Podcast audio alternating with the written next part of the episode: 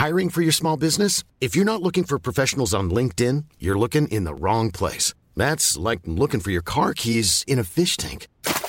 LinkedIn helps you hire professionals you can't find anywhere else, even those who aren't actively searching for a new job but might be open to the perfect role. In a given month, over 70% of LinkedIn users don't even visit other leading job sites. So start looking in the right place. With LinkedIn, you can hire professionals like a professional. Post your free job on linkedin.com slash people today.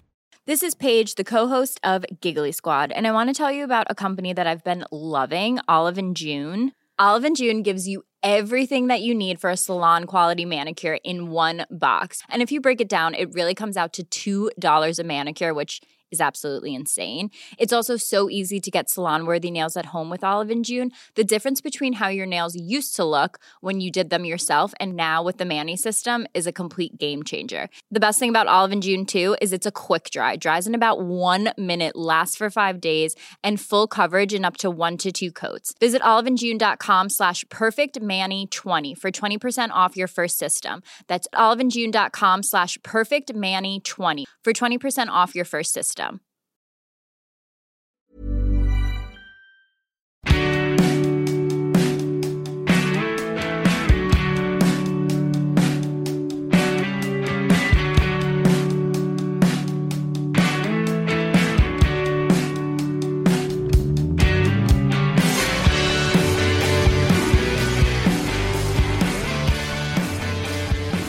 Hello, my friend, and welcome to Catch Up with Louise McSharry. If this is not your first time listening, thank you so much for coming back. If this is your first time giving it a go, welcome. This is a podcast which aims to catch you up on the week if you are simply too busy to pay attention I respect that. Um, but if you also kind of want to know what's going on, then that's the idea behind this. We'll catch you up on the news, we'll catch you up on pop culture and celebs, and we'll talk to someone who's got something interesting going on that you might want to hear about. And I am very excited for you to hear the chat with today's guest. Um, firstly, before we move on, I want to say a massive thank you to all of you who signed up to the Patreon over the course of the last week. Um, I really appreciate it. As I said last week, it is a difficult time to work in the kind of work that relies on commercial sponsorship and commercial um, kind of brand deals, for want of a better phrase, uh, when you are trying to take a stand uh, when it comes to politics and uh, literal genocide. Um, so when you join the Patreon, it takes the pressure off me a little bit, and I really, really appreciate it. So if you've ever thought about joining the Patreon, now would be a good time. There's a new episode up this week in which myself and Jen O'Dwyer of the Creep Dive discuss American Nightmare, the three part Netflix series truly like if you haven't seen it i just recommend it in general it is absolutely fascinating and kind of mind blowing. I, I don't want to give too much away because I went in knowing nothing and it was brilliant. And then you can have a listen to myself and Jen chatting about it. Um, but yeah, if you sign up to the Patreon, you'll get uh, a bonus episode every second week. Um, one of them is a mailbag episode where I respond to your messages, which I really enjoy. Um, and then there's a culture episode too, which is also great, but um, I just particularly enjoy hearing from you. I hope you had a good week my week was pretty good. I got to do the Q&A after two screenings of Your Fat Friend in the IFI last week. I've talked about this movie before. It is a documentary about Aubrey Gordon, who has been a guest on this podcast before. And if you listen regularly, You'll have heard me recommend Maintenance Phase a good few times, which is a brilliant podcast which debunks wellness bullshit, basically, that she does with another guy, Michael Hobbs. Um, Aubrey is so loved, and it was just such a beautiful opportunity to be involved in those screenings and to uh, have dinner with her and Jeanie Finlay, who made the film, and uh, Aubrey's brilliant mom Pam.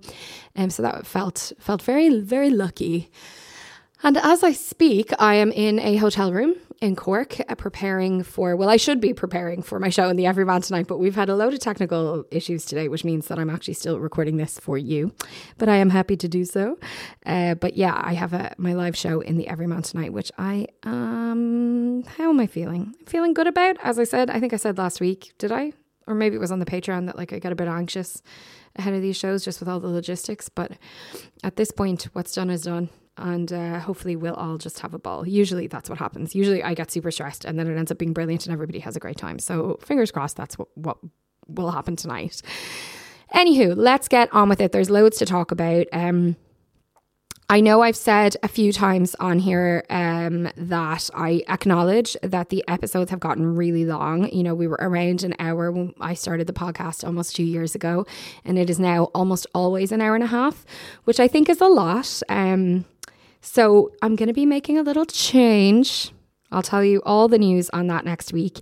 Um, but for now, this is another bumper session because there's just so much news. But there's actually some really interesting stuff in the news this week. So definitely stick around. It's for uh, all of what Carl Kinsella has to say. Carl Kinsella, how are you? How is Amsterdam? Uh, it's nice. Good. Um, I'm I'm having a nice old time. Any good here. grades, Carl? Any nerding out this week? Ooh, no real nerdy. I'm actually like behind on my thesis proposal. Carl! Which, I know, which is really funny as well because it, this is kind of the tricky thing about being older and being back in college is because I think you become a bit more laissez-faire about certain things. Mm-hmm. Like even admitting that I'm behind on the thesis proposal, like what if my what if my supervisor were to listen to this? You know, Oh, they'd be I'm sure they're a so- regular listener. they'd be so scandalized. They'd Mm. be like, "Oh, here he is on a podcast bragging about being behind on his thesis." proposal."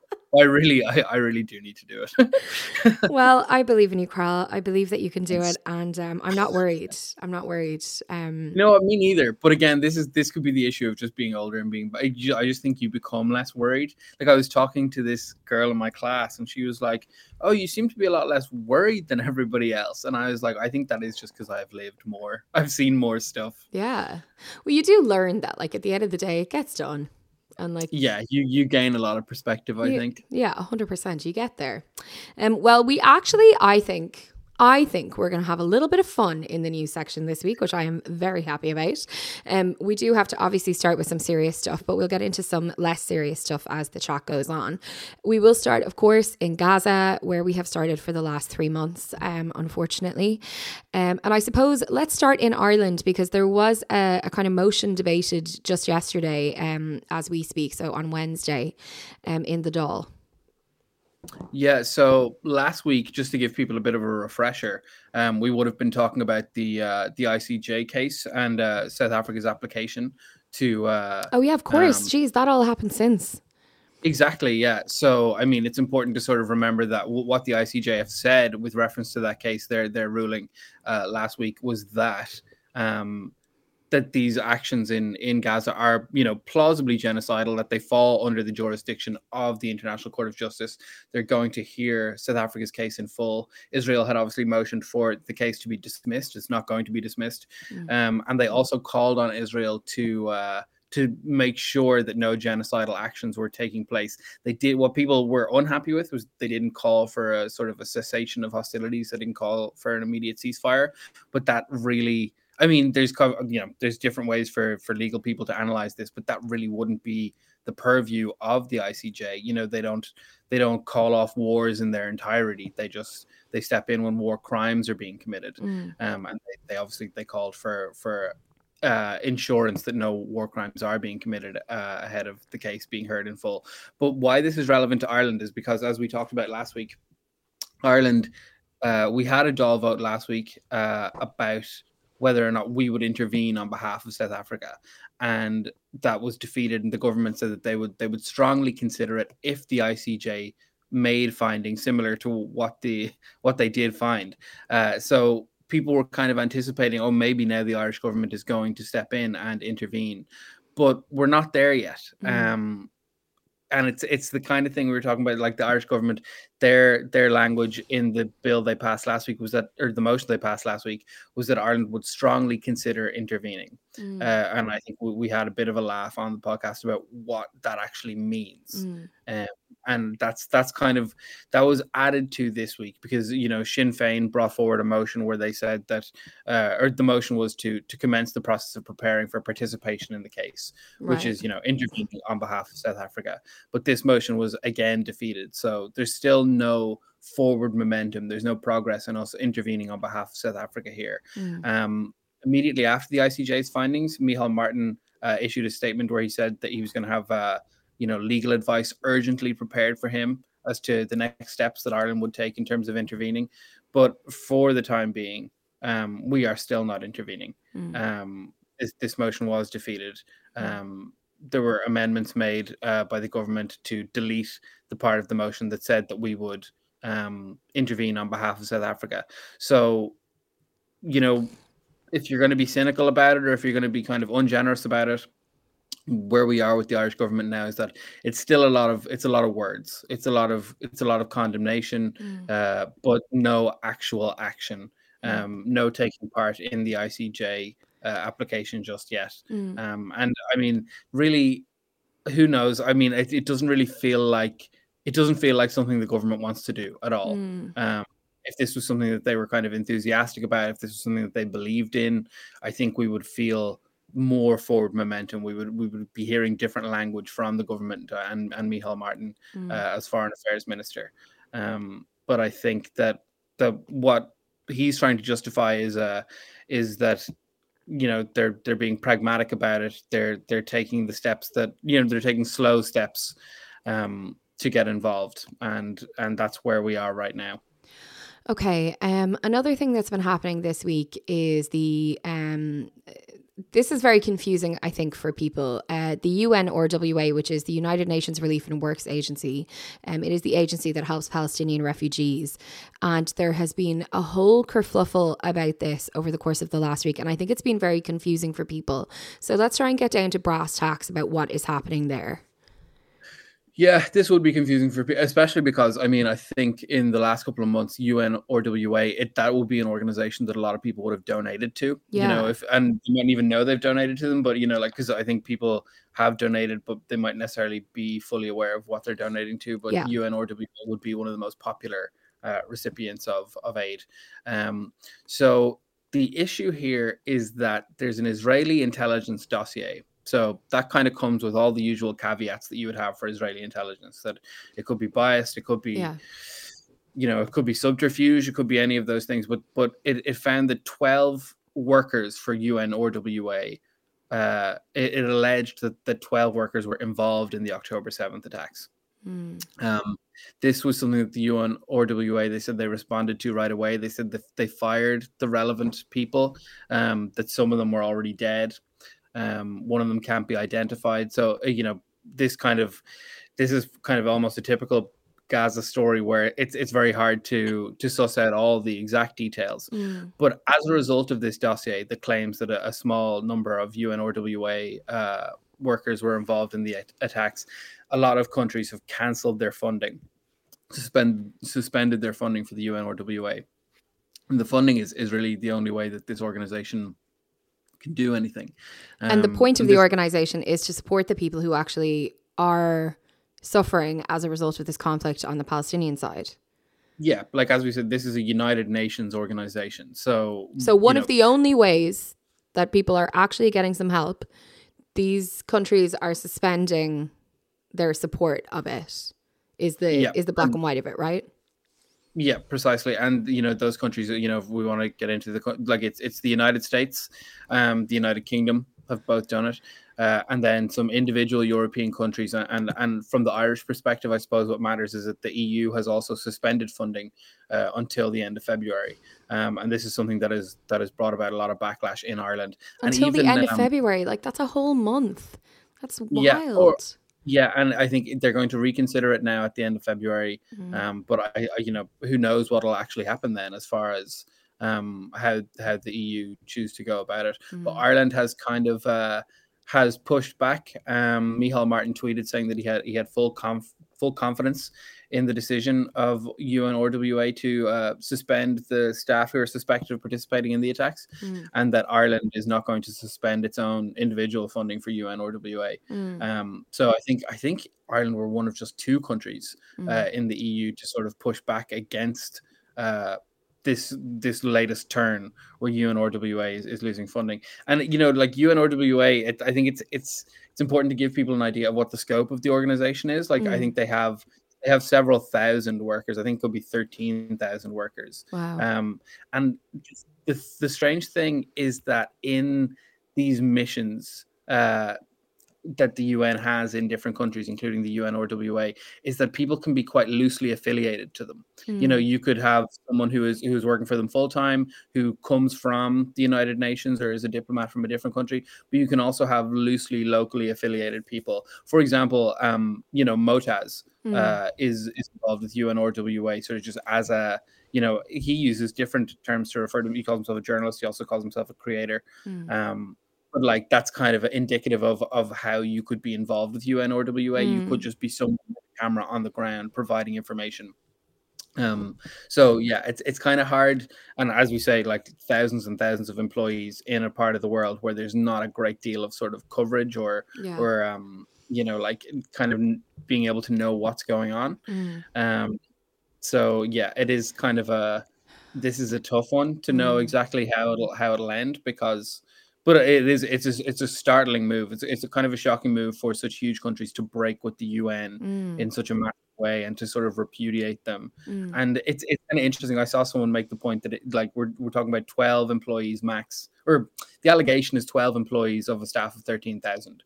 Uh, I saw someone on Twitter making the point that you know if that same standard were applied to really any organization or any uh, police force or any army and you were cutting off funding on the basis of that level of misbehavior, you know, percentage wise, there wouldn't be a single organization of that nature left. Mm. Um, so it, I think in in many ways this was seen as the cutting of funding was seen as almost a response to the ICJ's verdict, mm. um, and that it was going to sort of uh, to sort of just um, re sort of redress the balance. So yeah. if you have this idea that Israel are are doing things with genocidal intent, well, you know, let's remember that the you know, or sort of like casting aspersions onto the the Palestinian side of things. So that's that's uh that's okay. the current situation. Um, in And then quickly before we move on uh, from what's happening uh, in that part of the world, let's talk about what went on in the West Bank this week. It sounds like things are just getting worse and worse and worse in the West Bank, and there was a particularly notable incident in a West Bank hospital yeah, this is bizarre in a, in a hospital in Jenin in the West Bank. And of course, just to remind listeners, the West Bank is separate to Gaza. They are separated by a, a large swathe of land. They're not next to each other. Um, so this is not where the bombing is taking place, but there are still uh, atrocities taking place because this week, this is it was footage of, of three or so. Uh, it was a team of Israeli agents uh, who carried out three extrajudicial killings. They killed three people in a hospital in Jenin while they were dressed as they dressed as hospital workers. They dressed as uh, observing Muslims. You know, they had uh, sort of head coverings and things on. They had lab coats, and the CCTV footage is just horrifying. What it actually reminded me of was the Regency shooting in, in 2016 when you had the the you know a gangland murder in Ireland where you had mm. people dressed as uh, Gardaí and mm. dressed as women and it's just it's the subterfuge of it and it's it's the bare naked dishonesty of it i think that mm. disturbs people because we have these accusations uh, you know israel uses a lot of subterfuge and uses a lot of sort of misdirection to mm. achieve its goals which i mean that is the nature of intelligence operations yeah. you know a lot of major countries do that but i mean this is yeah, it's it is just it's broad daylight extrajudicial killing, mm. um, done in a way that's clearly meant to deceive anyone who's looking at it. Mm. Um, and I think that really just disturbs people, and it, it it it sort of vindicates these people who, if you have no trust in what Israel says, it sort of vindicates that that line of thinking. I think because it's just so it's so nakedly dishonest. Yeah, yeah. Okay, well, we'll be back uh, with Israel and Gaza and the West Bank next week. Um, but let's move on to another conversation that happened in the Dáil this week, uh, which is around a bill to legalize personal personal, excuse me, cannabis use. We've talked about this kind of thing on the podcast many times. Um, the use of drugs and the way that drugs are legislated for in Ireland. Um, what's what's happening here? Is this a real possibility? Um, it's certainly a possibility, but again, I suppose you'd look at it and say the government don't seem very enthusiastic about it. The mm. bill was introduced by people before people before Profit TD, Gino Kenny, mm. and it passed the first stage unopposed back in November. Um, and I think people often you might hear like passed unopposed and think, oh, that means everybody's very gung ho about it. Yeah. But um, you know, as has happened uh in yesterday, it was this was kicked down, like this, the can was kicked down the road. Mm. So there, there's not going to be a vote on this. Uh, you know, there's no scheduled vote on this right now.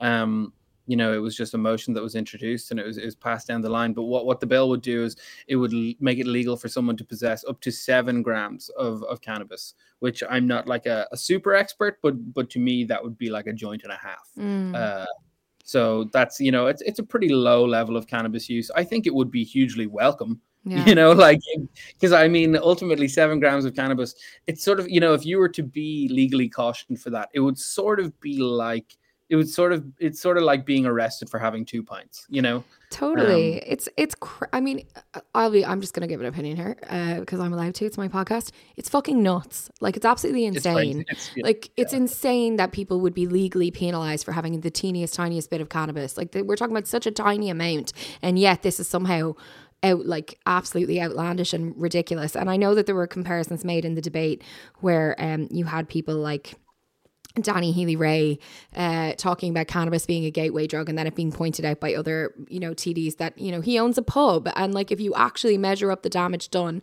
by alcohol versus something like cannabis, and I'm not a big cannabis smoker. I don't even know the words. yeah, I'm not a yeah, big yeah. I'm not a big cannabis girly, but like anyone can see that like, you know, there's certainly not dramatically more harm done, I don't think, by by cannabis use than there is by alcohol. If you look at the statistics in terms of violence and stuff like that, there's not. Like I'm not an expert on cannabis, but like it just seems crazy that when we have whole sections of America where it's legalized now, we have countries across Europe and around the world who have legalized cannabis completely that we Amsterdam, baby. well, hello, exactly. Case in point, um, that you know to to be having this conversation at, at this length and not being able to make any movement on it feels crazy to me.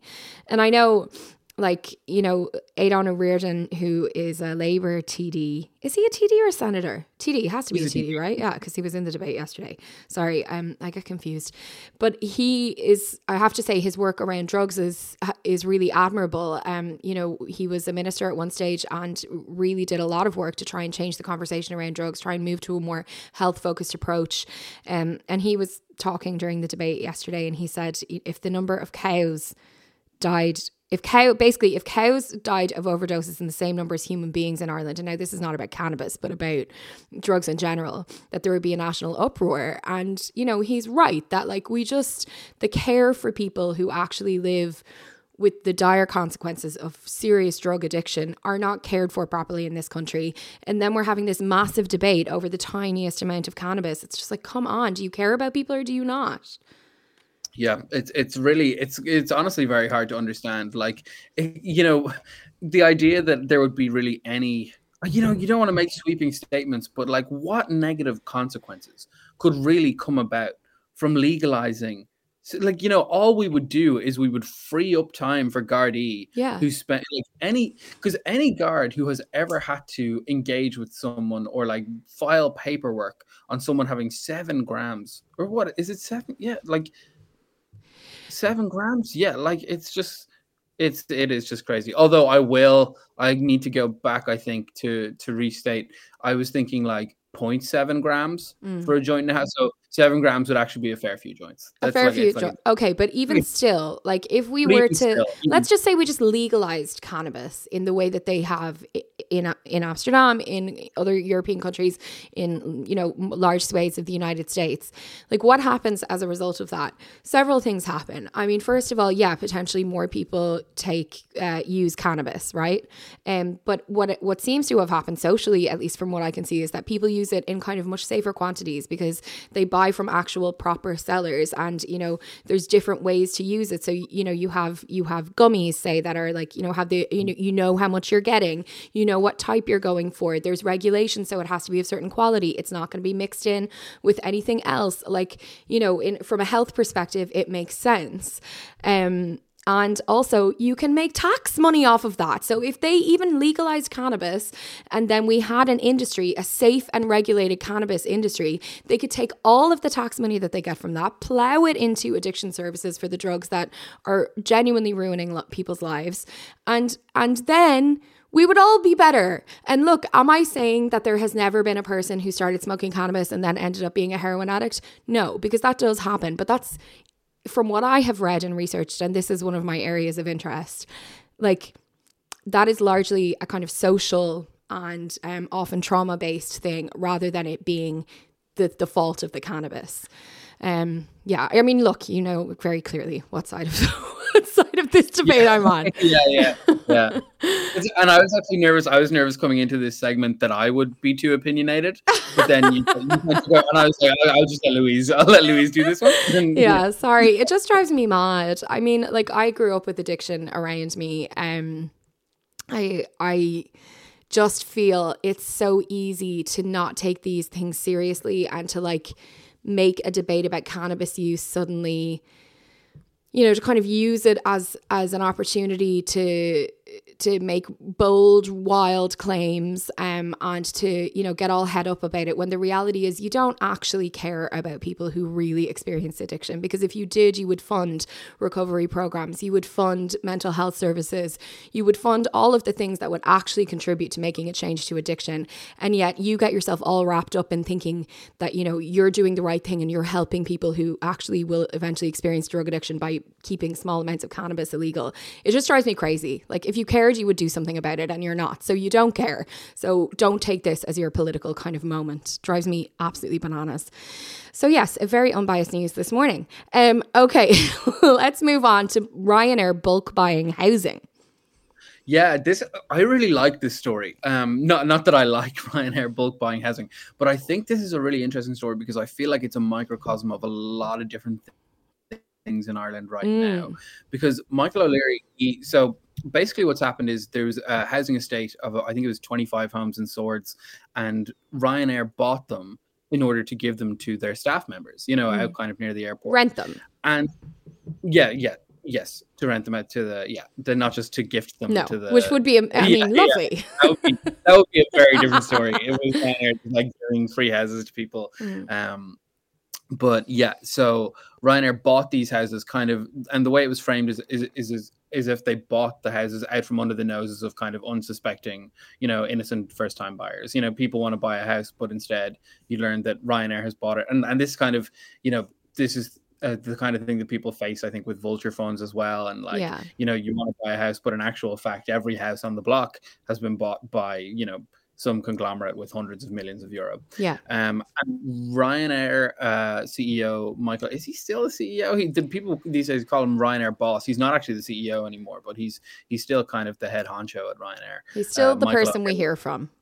Yes, yeah, yeah. We're all still very familiar with Michael O'Leary. Yeah. And he was very, very Michael O'Leary-ish about it. He was on uh, RT. He's on Claire Byrne uh, mm. on RTE, and he said that he would like to apologize to nobody um, because he said, you know, the first job was to look after passengers, second job was to look after the staff. He said, if anybody else wants to whinge about it, they can buy one of the other 32,555 houses that were built last year. And it's crazy, right? Because there's 50. I agree with the first thing he says, and I don't agree with the second thing he says. Yeah. Because I don't think Ryanair or Michael O'Leary are to blame for any of this. No. You know, if you have a situation where your staff can't get housing, mm. um, I think it's it's actually almost an interesting move as a company to intervene and to buy up the housing. Yeah. But all that does is shine a spotlight on the housing crisis. This is how mm. few houses we have. This is how hard it is to get a house. You need Ryanair to step in and buy houses for their staff near the airport just so society can function basically, like just so we can have working airlines, just so these things all come together.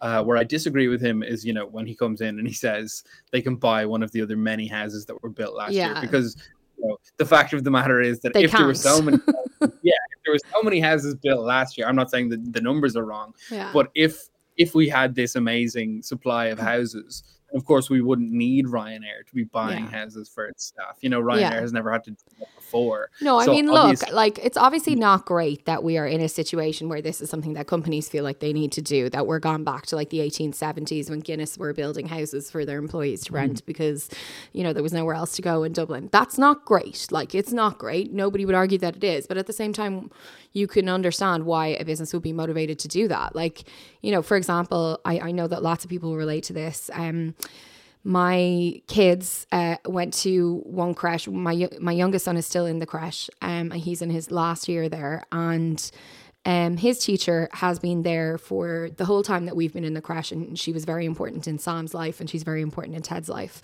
And she just found out she has to move, and where the crèche is is in a, quite an affluent area of Dublin. And the staff, when I when we first started there five, six, seven years ago, um, I couldn't get over how little turnover there was of staff. It's quite unusual in childcare. The staff really stayed consistently, and then it all changed.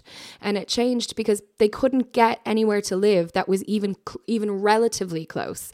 And even this teacher who's so important to us, and um, you know, who's been there for years, is like, if I can't find somewhere to live, I will have no choice but to leave and get another job. So these are real situations, obviously, that businesses are in. It's, you know, very challenging, aside from the fact that it's very challenging for the individuals themselves.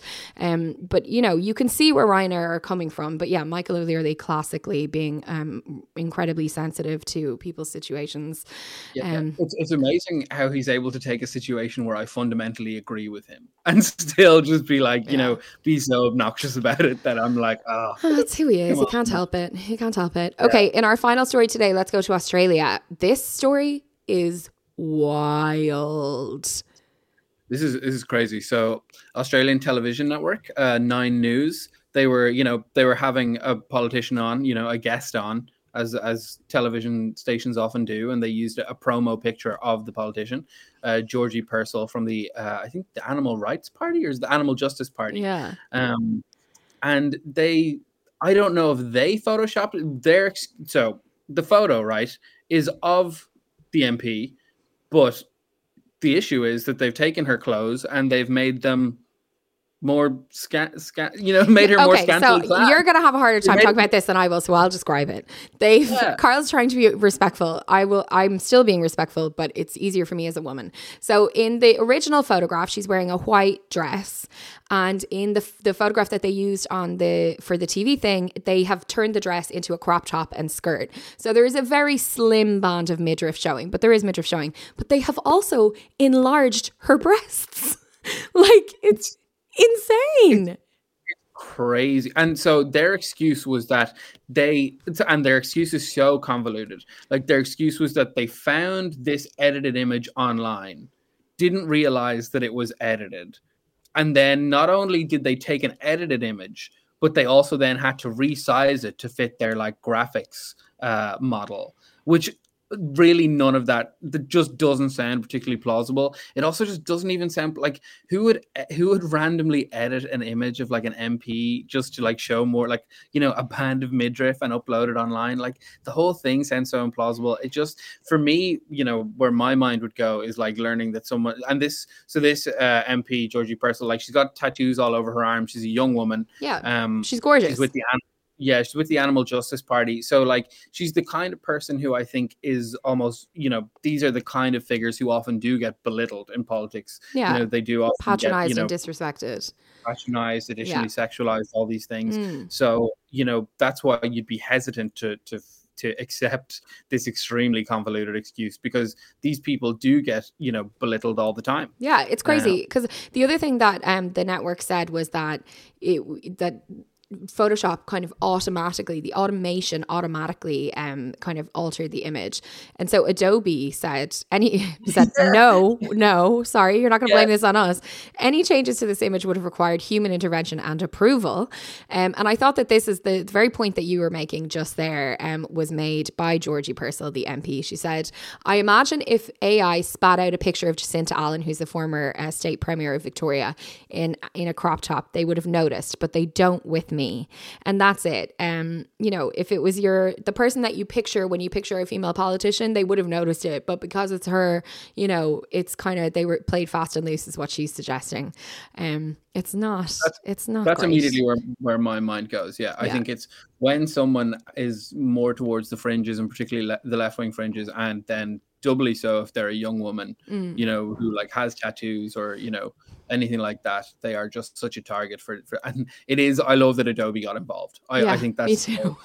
yeah. Like, I just think that's like I'm so surprised because I mean, obviously Australia's a big country, but I'm still surprised it came across Adobe's radar because yeah. they're such a big. It's really funny to me that uh that they had to weigh in and just be like, "Nah, you guys, you guys did this." Yeah, we, we not are not taking this one. yeah, yeah. No, no, sir. Okay, well, that's our lot today, Carl. Thank you so much, Carl Kinsella. Uh, you can read Carl's weekly column. It's really excellent on the journal.ie. It's called Surrealing in the Years. It kind of sums up the week, um, and it is it is truly brilliant. Um, so I do recommend you read it. And then, of course, the people can find you online. Carl, where can they find you? Yeah, you can get me at TV's Carl Kinsella on Twitter, and you can get me at carl.kinsella on Instagram, Carl with a C. Yes. I feel like I've actually never I've never actually specified that before, oh. which feels like Oh, here we go. Oh, it's all changing. Okay, thanks, Carl.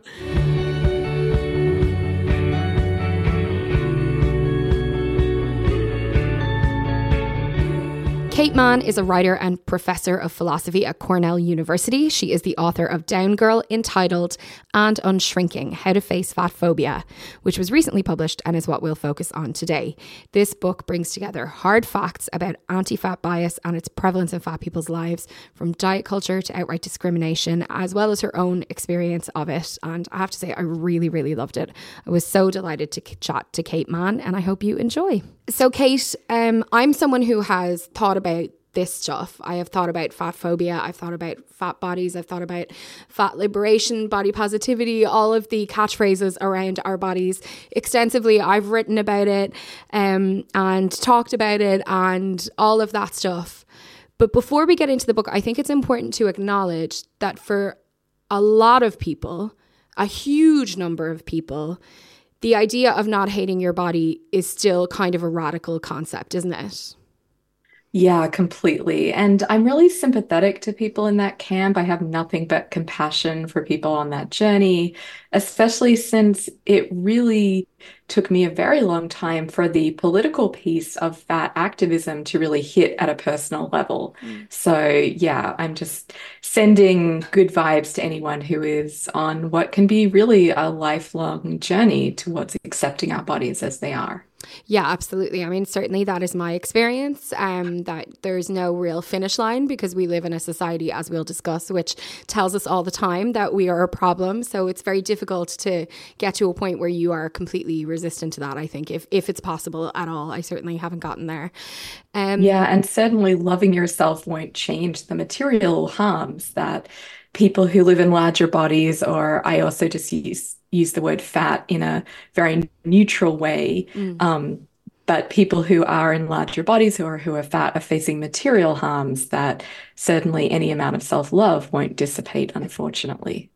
So in your book, I mean, you identify some of these these challenges that we face as fat people simply as a result of having a larger body, not necessarily because of having any kind of health problem, but just literally uh, symptomatic of having a bigger body.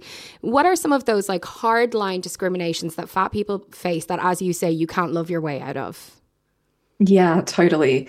So I think it begins very early in life. Um, one of the findings that was not surprising to me as a kid who'd been chubby, but uh, which certainly was good to see um, very sophisticated empirical research on is childhood bullying. Mm. So we see that weight is probably the most common basis for childhood bullying, which is really sad.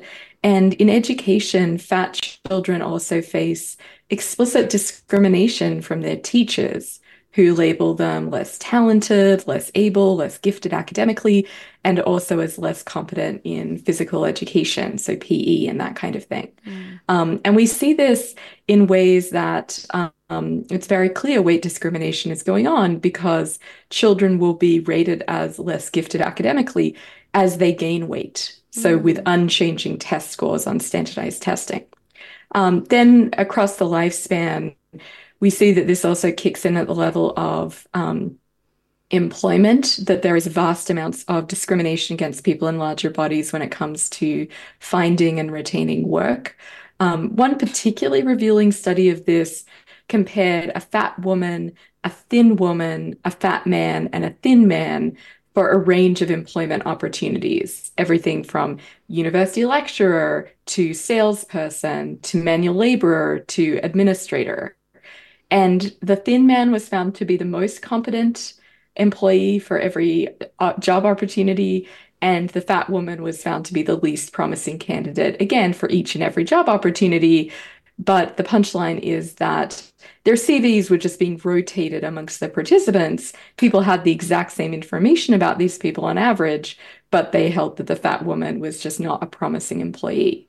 Mm. And this has vast implications for wage gaps too. So in the United States, among millennial women, very fat women earn about $40,000 less annually on average than very thin women. Wow. So it's a huge wage gap.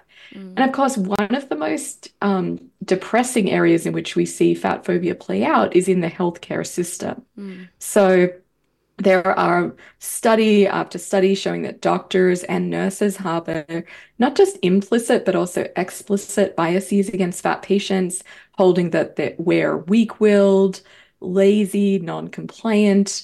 Um, doctors will even say on surveys that a fat patient is more likely to seem like a waste of their time, that they're more likely to be annoyed by fat patients, and that they have less desire to help fat patients. Mm. So this is um, pretty gnarly stuff that really shows fat people are facing across their lives both throughout their lifespan and also in just so many different areas of life. We're facing barriers that simply shouldn't exist. Yeah.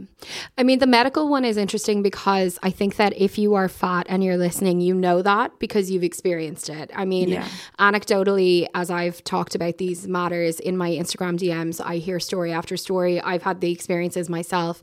Like, I, I know so many people who simply don't go to the doctor because it's too anxiety inducing.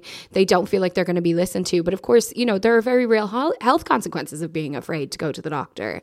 Um, Absolutely. And for women, especially, there is studies just bearing that out that show that as a woman gets heavier and in proportion to her body mass, she will avoid medical care. Mm. And then we wonder why fat people especially people who are very fat are having sometimes correlations with certain health problems. Well, part of the picture is that we're not getting adequate preventative and um, responsive care when we do have health problems. Mm. One thing I find mind blowing is the fact that we know based on medical research and based on other kind of scientific research that losing weight long term, losing substantial weight long term is almost impossible and that yeah. diets don't work. And yet it is still the thing that is so frequently advised by medical professionals um, who don't seem to be reading their own industry's research. Like there's such a, a disconnect there. What is that about? Yeah, there's this insistence that people could should just keep trying and keep going on this perpetual treadmill of trying to diet and exercise our way into thinness. And you're absolutely right. The scientific evidence on this is so definitive. So really study after study, but also meta analyses that canvass every long term diet study to date by people like Janet Tomiyama and Traci Mann have shown that people regain the weight that they lose on diets over a four to five year period almost inexorably. You know, it's something like 95 to 98% of diets will fail. And also between one third and two thirds of people will end up heavier than they started. Mm. So the best um, meta analyses of these issues suggest that dieting is actually a really good predictor of future weight gain mm. rather than predicting that people will end up lighter we actually tend to end up heavier in the long run mm. and there are probably metabolic reasons for that so there was a study of you know that really exploitative american reality tv show the biggest loser mm-hmm. um, it was run in australia too actually where i'm from um, but they did a, a study of these people's metabolisms five years after they lost all this weight. And people's metabolisms were 30% slower on average for five years after they had had that drastic weight loss. Mm. So, one of the reasons people regain weight is that our metabolisms may really slow, and also the body tends to guard against what it perceives as the assault of fat loss. Mm. So, yeah, for a lot of us, this is not just a um, futile exercise, it also does independent harm. Mm. So, something else that we see is that as people lose and regain weight repeatedly, which is known in the literature as weight cycling, they end up with independent health harms like cardiovascular problems, like metabolic problems, including probably increasing the risk for type 2 diabetes, immune dysfunction, and also mental health harms. Mm. So, not only is dieting not helping people lose weight in the long term, it also looks like it may be doing health damage. Yeah. I remember, so I went to Weight Watchers for the first time when I was 16, um, and then I weight cycled for the next 15 years, I'd say.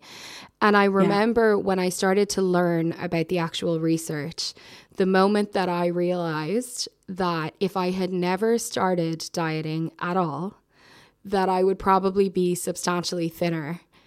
And just feeling, I mean, first of all, like it blew my mind, but secondly, just feeling so angry that I had been sold this lie. And, and, it is a lie that we are consistently sold this idea of the before and after, the idea of the thin person inside us just dying to get out. And like getting to the point where you ex- are, have to accept because the the literal evidence tells you that there's no other way. That you are almost certainly going to always be you know in a fat body if you're in a fat body long term. Like that is almost certainly the way that you're going to be forever. Is is yeah. such a hard thing to swallow when you've been fed this lie your whole life. Totally. It's incredibly hard. And this is where in many ways i started out my mm. most recent journey towards accepting my own body and living with it with a kind of peace because it just seemed to me so clear that I am the rule, not the exception. I've had very much the same experience of having been on so many diets, every possible diet that you can name, including some very bizarre ones. And yes, you can lose a little bit of weight or sometimes a significant amount of weight in the short term, mm. but the weight just comes back. Mm. And that is most people's experience. And yet, I would go so far as to say we're gaslit into feeling like we're obligated to keep trying to do this to our bodies when it really doesn't agree with our bodies or serve us mm. or help us live the happy, healthy lives that we know people can live at really any body size and type. Mm. Um, so, yeah, I think there is also a kind of liberating potential ultimately in realizing this. It is very, very hard but to stop doing something that feels doomed to failure and is, in fact, almost inevitably going to fail, there can be a lot of liberating potential there too, I think. Yeah, I think you're right. And I think, but I think that that kind of gaslighting element is something that we have to really confront face, face on, head on. Uh, what's the expression? Whatever the expression is, I think that's what we need to do because it is, I mean, I, I always think that every time I've lost weight, you know, people have given me compliments, like endless compliments, how great I look, even when I lost weight because I had cancer.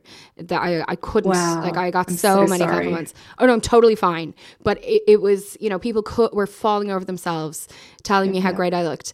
And I can still remember those people and those moments like crystal clear. I don't have a great memory, but those moments are burned into my brain because then as I gained the weight back and, you know, when it, with the concert was because I was getting healthier. Um, you hear those voices and then every time that you meet that person you can kind of see or you feel whether it's there or not you feel like you've failed them. Um, and that you you know you just need to try harder and you almost feel like you need to explain yourself. It's this vicious cycle that like even when people think that they're being complimentary what they're doing is potentially damaging down the line. So even the people who love yeah. you who are like trying to do their best can sometimes be harming you. So it's it's the odds are so stacked against you when it comes to feeling good yeah, I mean, look, I know it's often well-meaning, but those comments on other people's bodies, I really think need to be reconsidered. I mean, it's a way of saying I'm noticing your body, I'm surveilling your body, I will be potentially disappointed if you regain weight. And it's really important to recognize that we should not be making assumptions one way or the other about someone's health status based on their appearance. Mm. So, for many people, and I'm so sorry you had that experience, it is a sign of ill health, sometimes really serious health problems that they're losing weight. Mm.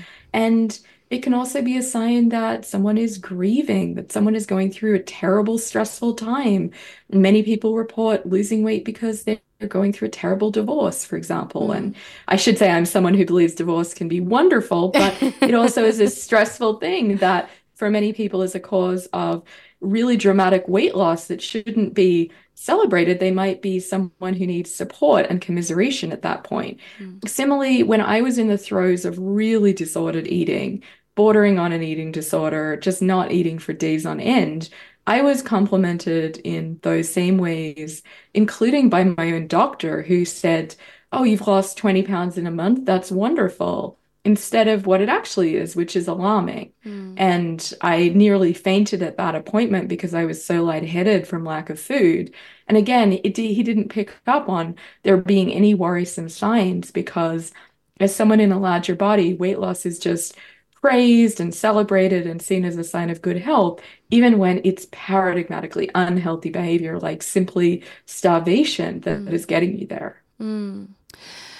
Um, I've I've read your your writing about the fact that fat phobia is not on the wane in the way that some other discriminatory attitudes are. So, for example, discrimination based on race, um, sexuality, uh, age, disability, like all of those things seem to be headed downwards, which is obviously a brilliant thing. But fat phobia is the one that we just can't seem to beat. Why do you think that is? Yeah, it's really interesting. I mean, I should say I think this research shouldn't be construed as saying that fat phobia is the last acceptable prejudice no. because, of course, they didn't study every form of bias. And unfortunately, there is always many acceptable forms of prejudice in our very bigoted society. But yeah, it, it's really striking that fat phobia was the only implicit form of bias that was actually on the rise. Mm. And it was the form of explicit bias that was decreasing the most slowly. My guess as to why that is, is partly that we've seen huge amounts of panic, some of it quite inflated, about the so called obesity epidemic and the health costs of fatness, which I argue in the book are actually pretty complicated. It's a pretty complicated picture. So, some of that I think is about this general moral health panic about fatness. And some of it is related to that point you made earlier, Louise, that I thought was so brilliant, where we as fat people often are taught and told to regard ourselves as having a thin person within, waiting to emerge victorious after the next round of Weight Watchers or the next diet. And so we don't really want to identify as fat people. We don't really necessarily want to stand in political solidarity with other larger body people. Yeah. And so instead of fighting the prejudice, we kind of keep fighting our own bodies. Mm. And in fact, sometimes participate and collude in the oppression we're facing. Yeah, that's so true. That is so true. Like sometimes the call really is coming from inside the house and even I see it I see it on like in comments on social media where people will post an outfit or whatever.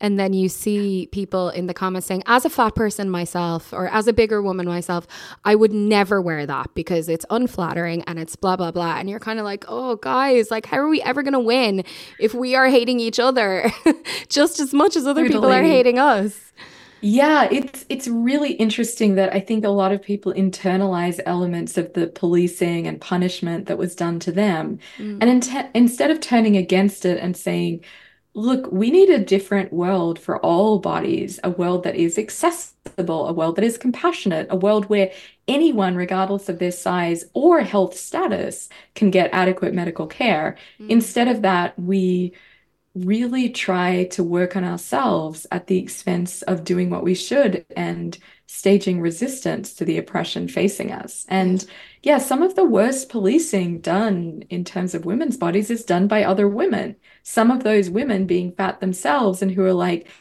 either don't get like me, I'm a worst case scenario, or don't be fatter than me. That's the kind of nightmare specter. Mm. And it really is cruel, it is toxic and it's a real failure of that political solidarity that we should be showing towards everyone, including and maybe especially those who are larger than us and face worse barriers to mm. justice. Um, so look, I mean, the picture is relatively bleak that we've just described. like yeah. we are we are up against a lot. However, you know, it is possible to feel better um, and I totally one of the things that you write about, which I I which really kind of rang true with me, um, it, it reminded me of a phrase that I kind of latched onto when I started to try and, and change my relationship with my body. And what my phrase was, my body is not for show. Whoa, yeah. And I couldn't stop thinking about that. I was just like, and it was because I, I had cancer. I had, and I had this sudden appreciation for the work that my body did for me. And I had, pre- up to that point, I had never really thought about it. I'd kind of taken it for granted. And then just realizing that, you know, my body is, is not for show. It's not to put clothes on. Like it's to to keep me able to have a life. Like that is its purpose. And your phrase is my body is for me, which I really love. Can you tell us a little bit more about that?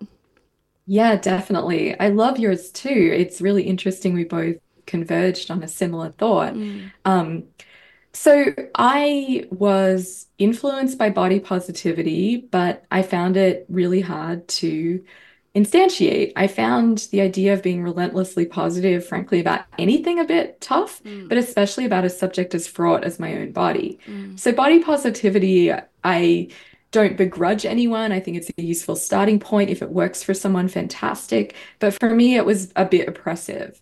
Um, and body neutrality, I mean, it's okay, but the idea of being just purely neutral about our bodies is also a bit uninspiring in a way, a bit mm. insipid, a bit wan. And I began to think in this space, why do we need to be positive or negative or neutral about our bodies and thus have an almost implicit number in mind, an implicit ranking? Uh, my idea was we should really be throwing out that scale and that quantitative idea altogether in a more radical way. So for me, a more transformative idea was my body is for me, your body is for you, and our own perspective on our body is the only one that matters for every person and indeed every non human animal. Mm. And so that idea I call body reflexivity. And it's this idea that our body isn't there for comparison or consumption or correction. It's really just there to serve the person who inhabits it, its denizen. Um, and so I wanted to offer that to the reader as a potentially more liberating thought because I find when I'm looking in the mirror and I'm feeling the inevitable dribs and drabs of dissatisfaction that have been visited on me by society, when I think my body is for me, it kind of grounds me and those self criticisms fall away. Mm, I love that. And I think, you know, that it's it's an idea, it's a, like a simple concept that everyone can kind of connect to. Um because I think it is so challenging and it's all well and good to kind of put things in black and white and kind of say, well, obviously it shouldn't matter what anybody else thinks of your body. And it shouldn't matter even, you know, it shouldn't matter that you can't buy clothes in a shop. And, you know, that shouldn't impact your feelings about yourself. And, you know, the science is this and the science is that. When, you know, the reality is we are all symptoms of our environment. And the, our environment is still a very challenging really? place to have any kind of body, really, to be honest. But it is definitely a particularly hard place for people to have fat bodies. Is there anything else that you would yeah. like people to take away today in terms of, just trying to find a way to be even at peace with themselves on any level. Yeah. One thought that does help me, or one feeling that helps me in this space, is to get angry at the world rather than mad at myself. Mm. And so I reflect that the diet and weight loss and fitness industries combined will be worth like $400 billion annually globally by the year 2030. I mean, it's just such a multi billion dollar way of profiteering off people's not only insecurities, but ways of comparing themselves with their past selves, with their imagined future selves, and with each other. Yeah. And so we're being set up in these really pointless, really pernicious competitions and hierarchies that are ultimately sustained by capitalist profit. Mm. And so when I get mad at that and feel like, oh, I'm being made to feel these things, that my body is inadequate, that there's something inherently bad about having just a body that happens to be on the bigger side, which is such an arbitrary thing. Like, who cares that there's more flesh on someone's yeah. bones? Yeah. Like, it really doesn't matter. Um, and, you know, as I show in the book and as I can um, point readers to the chapter if they're interested, this idea that there's a simple relationship between health and weight is just not true. It's very complicated and very individual. Mm. So, yeah, I would um, say to listeners that what helps me is remembering that I am being gaslit into feeling negative things about my own body and made to spend time and money and mm. energy and creativity that frankly would just be best saved for other things. Mm. Um, and that a measure of body peace is not easy, but it is possible in a world that makes us shrink ourselves for capitalist profit. Well, thank you so much. That is Kate Manne, author of Unshrinking How to Face Fat Phobia. Um, thank you. I so appreciate it. I appreciate the book, I appreciate your work, and I really appreciate your time today. Oh, I loved being on. Thanks so much for having me, Louise. It was a pleasure. Everyone knows therapy is great for solving problems, but getting therapy has its own problems too, like finding the right therapist, fitting into their schedule, and of course, the cost. Well, BetterHelp can solve those problems. It's totally online and built around your schedule. It's surprisingly affordable too. Connect with a credentialed therapist by phone, video, or online chat, all from the comfort of your home. Visit betterhelp.com to learn more and save 10% on your first month. That's BetterHelp H E L P. Hiring for your small business? If you're not looking for professionals on LinkedIn, you're looking in the wrong place. That's like looking for your car keys in a fish tank. LinkedIn helps you hire professionals you can't find anywhere else, even those who aren't actively searching for a new job but might be open to the perfect role. In a given month, over 70% of LinkedIn users don't even visit other leading job sites. So start looking in the right place. With LinkedIn, you can hire professionals like a professional. Post your free job on linkedin.com slash people today. Burrow's furniture is built for the way you live. From ensuring easy assembly and disassembly to honoring highly requested new colors for their award-winning seating, they always have their customers in mind. Their modular seating is made out of durable materials to last and grow with you. And with Burrow, you always get fast, free shipping. Get up to 60% off during Burrow's Memorial Day sale at burrow.com slash ACAST. That's burrow.com slash ACAST. burrow.com slash ACAST you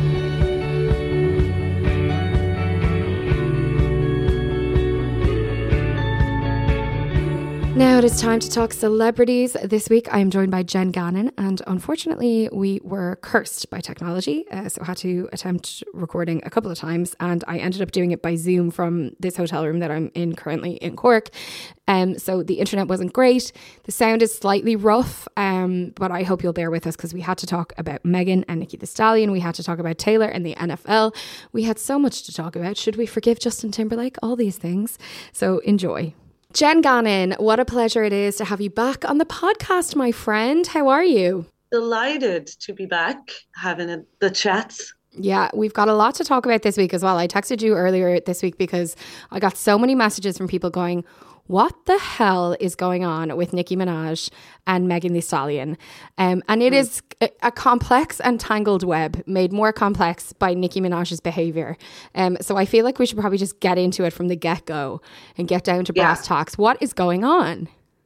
The girls are fighting. Remember that Azealia Banks uh, video, like the YouTube, or is it like the Instagram live that she did when the last time Nicki Minaj was like properly in Gossip Central with her major beef with Cardi B and Cardi B threw a shoe at her at the New York Fashion Awards, I think in 2018. So this is like bringing me back to, I was like, where's Azealia? When is she going to jump in on this? Because she loves to jump in on everything. She sure does. She sure very does. problematic queen. Um, but this this drama is so much. It it's just unfolded so quickly and so rapidly. It felt like it just became this boiling point. And I I guess, I mean, she's Mrs. Petty for a reason. Like mm. that moniker has never suited somebody so well. But like, I think we can trace this back to Cardi B maybe because I think the rumblings of this particular beef have gone back to obviously Nicki and Cardi have their own stitch. And then when Cardi and Megan Thee Stallion teamed up to do WAP, and WAP was massive, like mm. such a hit. I don't know if Nicki was too pleased with that. And then you know, she has her own radio show, Queen, um, on Apple, and she kind of inferred a, a, while after WAP that, you know, Megan was drinking too much and that Megan was encouraging her, Nicki to drink during her pregnancy and all this kind of weird stuff. So Megan denied all of that, mm. obviously. And then things got a lot more serious in March of last year when Nicki released uh, Red Ruby Da Sleeze, and I, I, it was like this very pointed takedown of Megan with lyrics uh, like that seemed to have like references to horses, but also like a reference to well, it seemed to be a reference to when um, Megan, you know, was shot like at Tory Lanez, her ex, you know, um, he shot her in the foot in 2020. And did you say Tony Lane's? Tony Lanes. Did I? Is it not Tory Lanes? Tory Lanez. Sorry. no, I just really enjoy the idea of you know Tony Lanes. Tony you Lanes. know him. He's He is down there. He's in around. Ringsend. I mean, he actually does. But um, just to say that he is actually serving a, a prison sentence like for this. So I mean, it's like this. It was extremely, you know, complicated. It's a horrible case like that.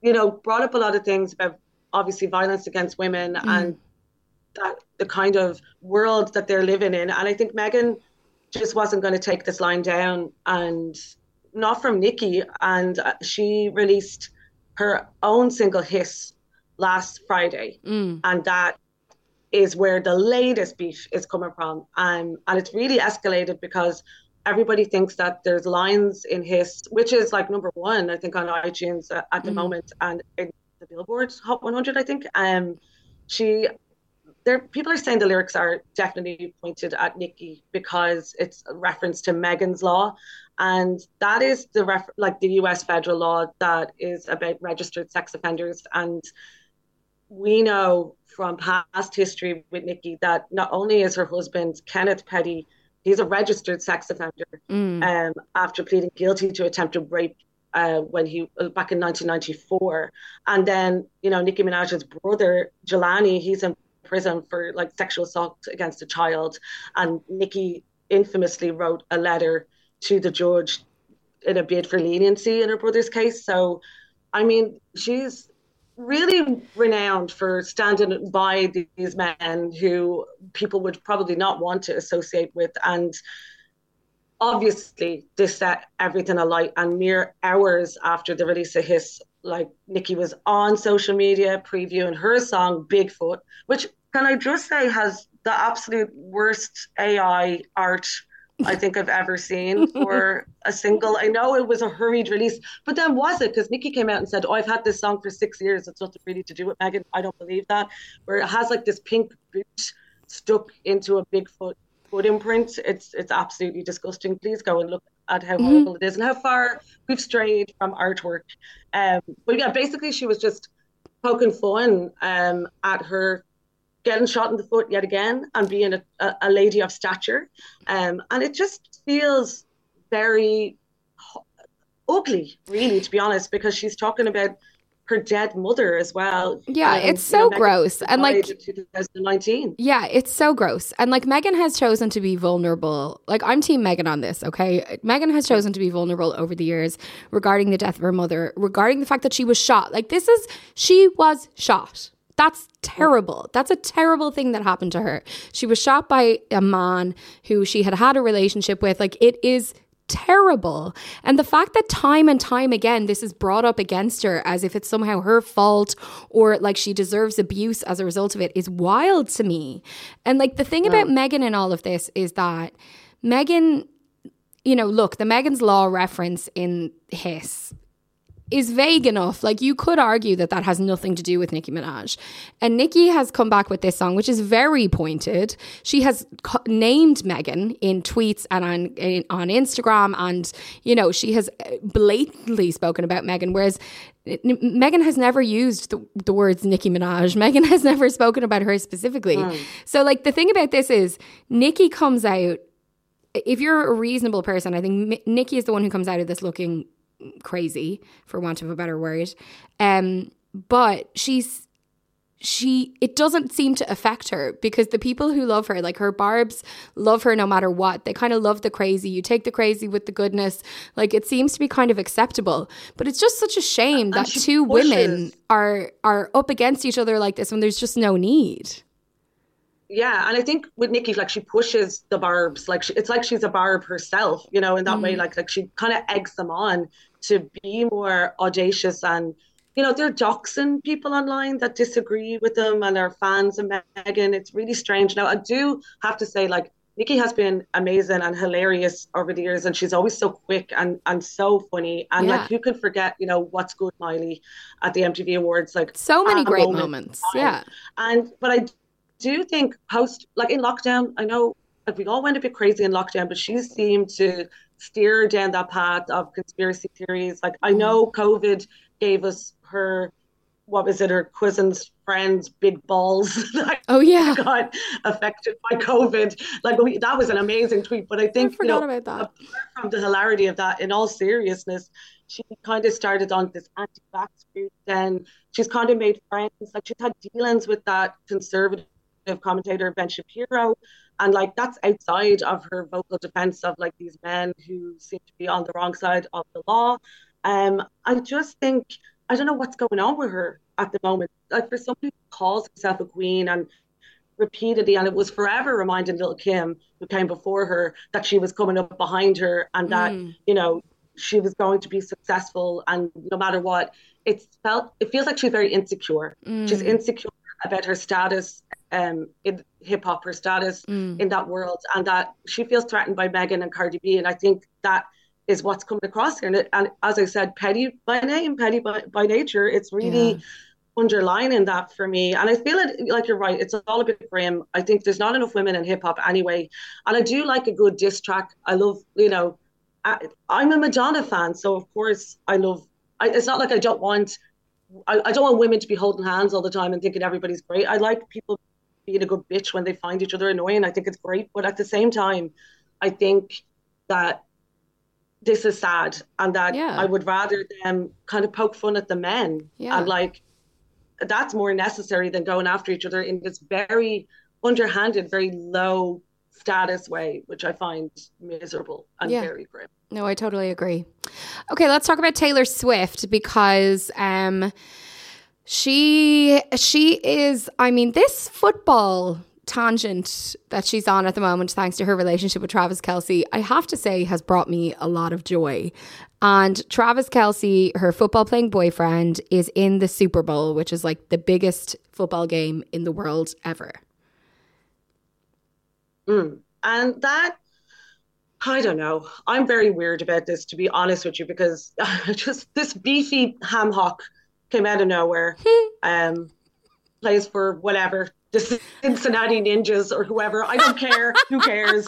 But like, I feel like that it, they've had, they, like, it's had a Taylor bump. Like, I feel like that team, whatever they're called, have had this Taylor bump where like her success has given them further success or like brought them notoriety from around the world. Like they have eyes on them that I they would never have had before. And it feels like this, you know, Disneyified version of I don't know, pop stardom where like she's the prom queen and she's, you know, dating the quarterback and it, it feels like one of her old songs. Like it does and I just I have this weird feeling about that relationship in but that's my thoughts I have many thoughts. That's for another day. But the thing is all these football loving men are complaining about women you know taking an interest in American football now and saying that Taylor Swift is ruining it for them because they don't like seeing her at the games. Oh my god you know heaven forbid that they zoom in on a woman. I mean I think Taylor needs to talk to Victoria Beckham. She needs to get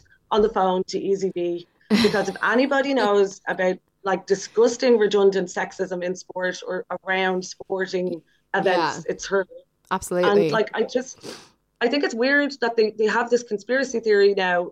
There's always conspiracy theories around taylor in that way because she is such a megastar. But i think right now like the, the satsuma of hate himself donald trump trump has obviously gotten involved. He's apparently privately moaning about the fact that he people think that Taylor Swift is more popular than him because he's very worried that she's going to come out and endorse Biden. I mean, I think he should be worried about the money that he pay, has to pay E.G. and Carol, yeah first of all. yes And then I think, but it does show how terrified he is of the power of Taylor Swift, like, Mhm. and the power that she has over the Swifties. And his conservative flying monkeys are now gathering saying that they're going to unleash a holy war on Taylor and the Swifties. And I think, you know, I'd like to see them try because I think, I don't know about you, I'm pretty scared of the Swifties. I think we're on a par with any paramilitary operation I've ever seen. Anytime mm-hmm. I've had dealings with them,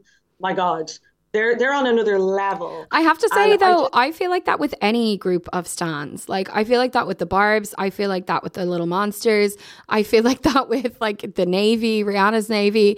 Like I feel like that with every like they. It's the stand standum is too intense in my opinion. It is too intense.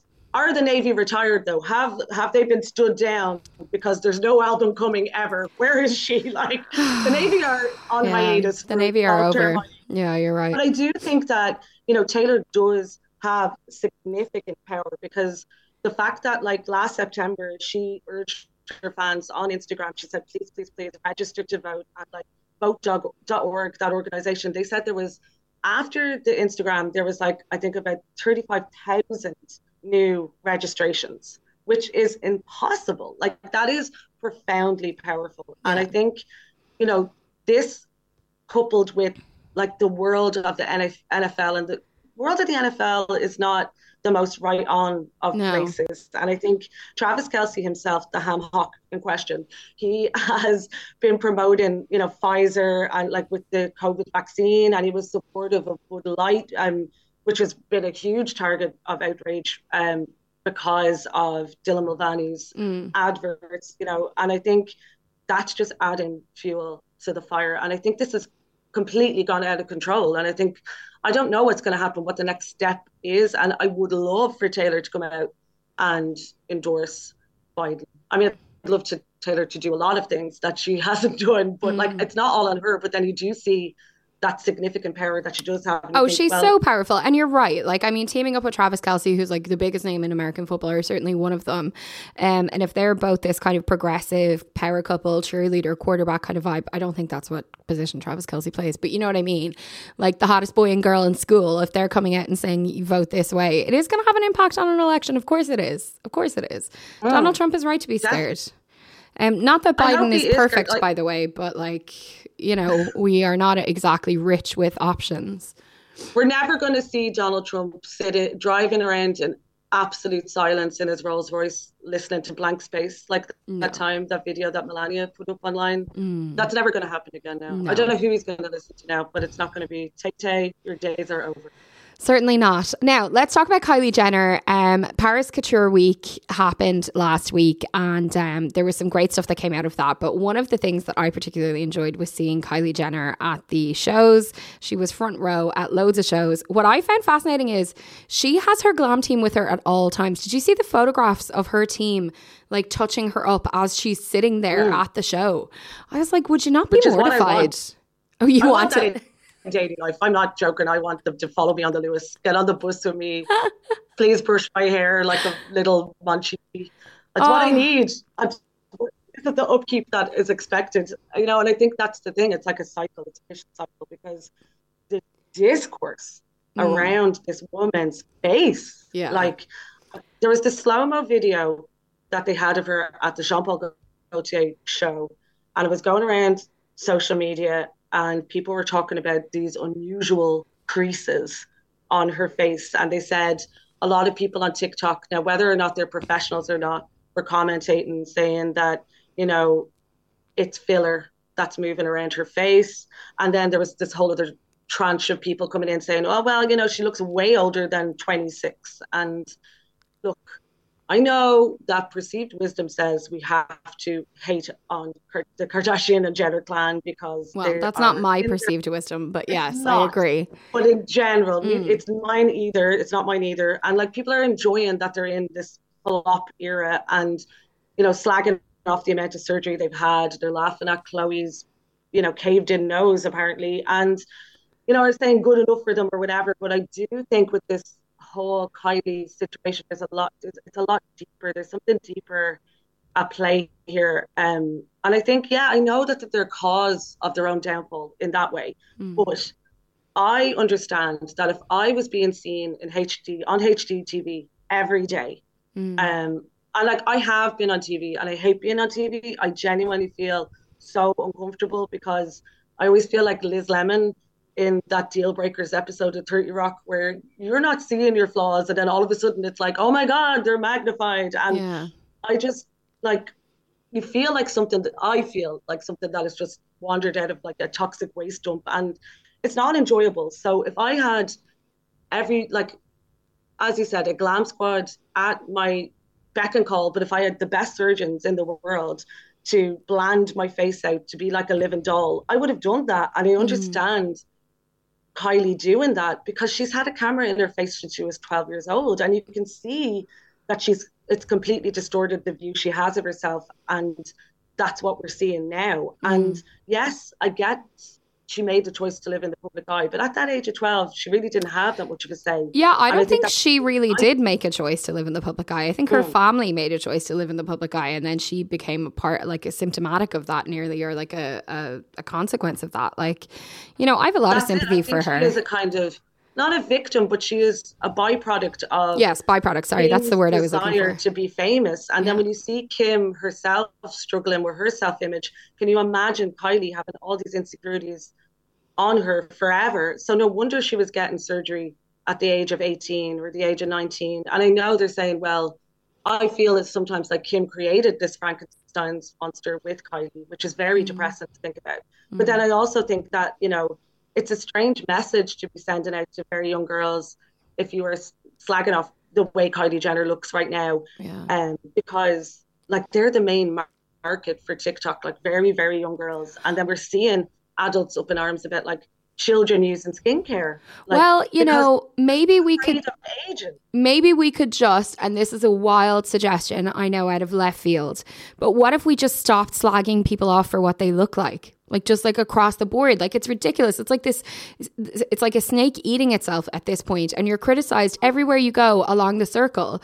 Like whether you're Kylie and you're 15 being chased down the street by paparazzi being told you're ugly then you go and get your work done and everybody thinks you're gorgeous but then you're slagged off for having the work done and then you have too much work done and then you're oh you're looking very old. Actually you're looking older than you should look and oh but you're too young really like I mean she can't win because there's still an entire industry based around making women feel like shit about themselves. And part of that is slagging them off for what they look like.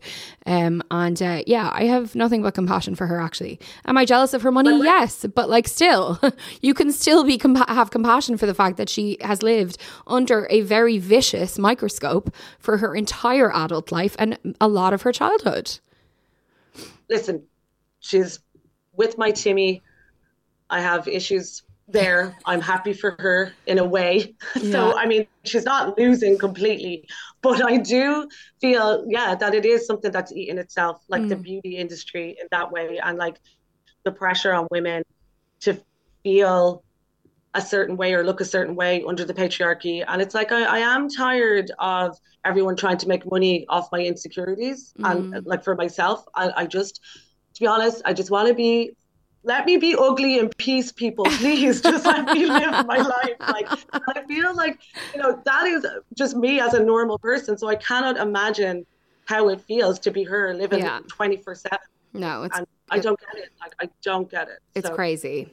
You gonna be alone? Um, let's have a quick touch base on Britney Spears and Justin Timberlake. Justin Timberlake is coming back. He's giving uh, his career a reboot. Um, but lots of people were resisting that because obviously everybody's team Britney after reading her book, and Justin did not come across well in that book.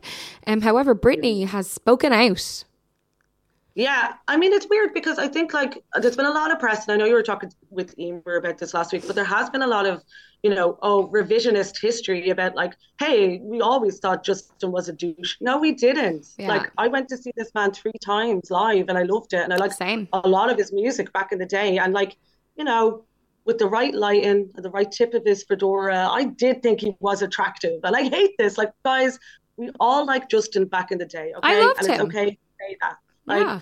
I know we've grown and now we've all read or listened to Britney's book. And I think that has been this source of a lot of the, the new feelings of hatred yeah. towards Justin. Because if you read it or listened to it, you know, there's that whole point where, you know, she was having an abortion at home and he pulled out the guitar apparently and started singing to her. And like, if anybody's saying that Barbie isn't based on something in reality about what men do mm. sometimes.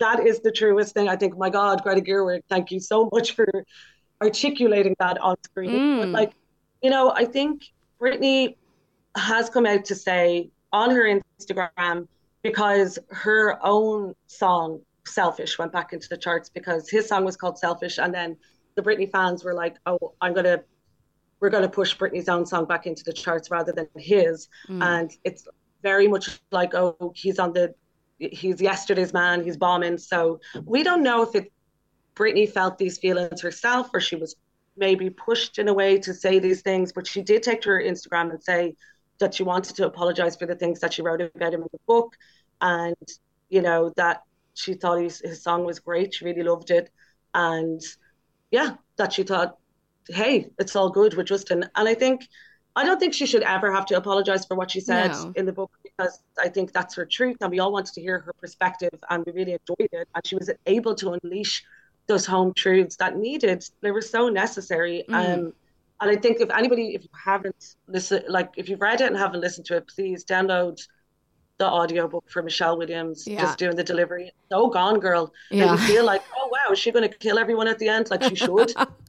Please Yeah. make it legal for her to do so. Just one of them. Yeah. But like, I do think Justin is in a really hard situation. I don't think music is the route for him right now. I think he should go back to acting because Mm. let's not forget he was amazing in the social network. He is quite a good actor. And I think if he got the right role now, I think we're more forgiven. If he was Mm. acting, if, if he got a really good role, we could forget about him as Justin Timberlake, the man who wronged Britney, and maybe he could start again Mm. with something different. I know he is a mega douche. Nobody's saying he's not. Uh, but I don't. I don't think all is forgiven, and I don't think we should forgive him. No, and. I- Britney is asking us to. Exactly. And I also think you like I don't forget or forgive or whatever, but like I think context is important. And Justin was a symptom of the time that he lived in as much as everybody else was, or a product of the time that he lived in as much as everybody else is. And nothing that he did in that book to me came across as wildly different from what a lot of men at that time, at his age, at his level of of, you know, kind of success and fame would have done. Um, so, you know, I think it is important to consider that. I think Britney has deleted that post. Um, I was just going through her Instagram there and it doesn't seem to be there. I could be wrong there, but I think that's She interesting. went back on private, I think, again. So I don't know. So we don't really know. Like with Britney, as usual, we Oh. Don't no really idea. know where these yeah. are coming from. They're coming from the universe in Yeah. some way through Britney as a vessel. But we have to just, I think it's nice though, in a way, because I, I think it shows a lot of grace anyway. Like you're Mm. saying, maybe she had time to think about, like, look, we were immature, we were just kids back then. Yeah. Nobody can behave as well as they should in, so, in certain situations. I'm not completely forgiving him because I find him irritating Yeah. at, at best now Yeah. as a grown adult. But I just think, yeah, maybe lay off him a bit because I mean, look, there's worse, there's worse things to be concerned about and worse people out there. And if Britney is saying they're cool, maybe we should just Yeah. accept that and move Yeah. on. I think that's fair. Um, okay, Jenn, we have run out of time, but just a final just acknowledgement of the fact that CMAT and Jazzy, two great Irish women, have been nominated for Brits in the Brit Awards. Um, CMAT is just, I mean, uh, they are both actually just absolutely skyrocketing at the moment. It's amazing to see them getting international recognition, um, and it's deserved, I think. And how exciting to see uh, CMAT in the same category as Kylie but in a good Minogue. yeah, exactly. Oh my God.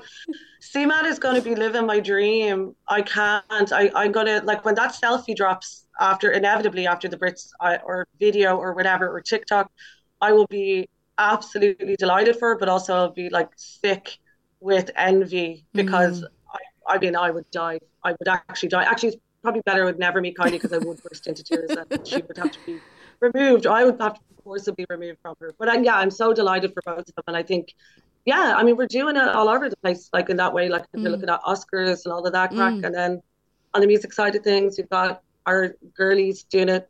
And I think it's amazing. And I think more power to them and, and more of this. Absolutely. Well, Jenn Gannon, thank you so much. Where can people find you, Jenn? I am everywhere. I'm on, ugh, I'm loath to say X, whatever that thing is that Elon Musk is doing. I'm there, sadly. I don't know. When will I leave? I'll probably leave when Richard Lawson leaves. That's my, my baseline, the, the Vanity Fair writer. When he's gone, I'm gone. Um, I'm on Instagram under Jenn Gannon, which is just basically a carousel of hot men uh, in my Instagram stories. I very much enjoy your And- Instagram, just saying. Well, it's either hot men or me trying to like put my breakdown, contextualize my breakdown through photos of Lindsay Lohan. So I mean, what's, what's not to like? Thank you so much, Jenn.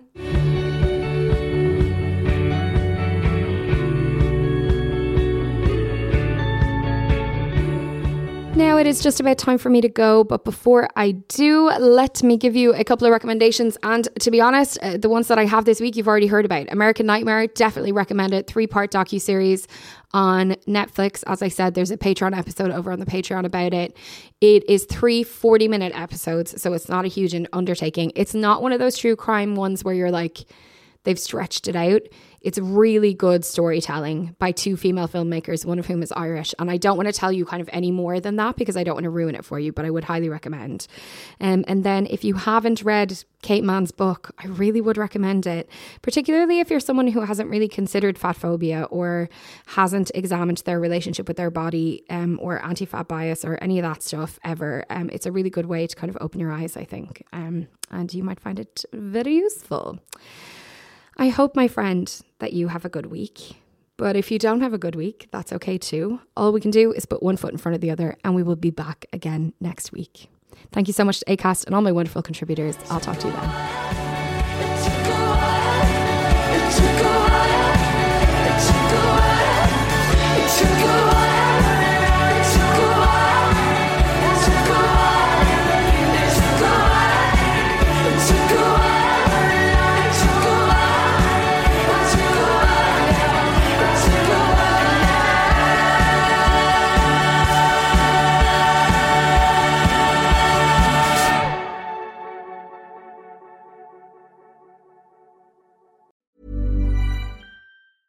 Hey, it's Paige DeSorbo from Giggly Squad. High quality fashion without the price tag. Say hello to Quince.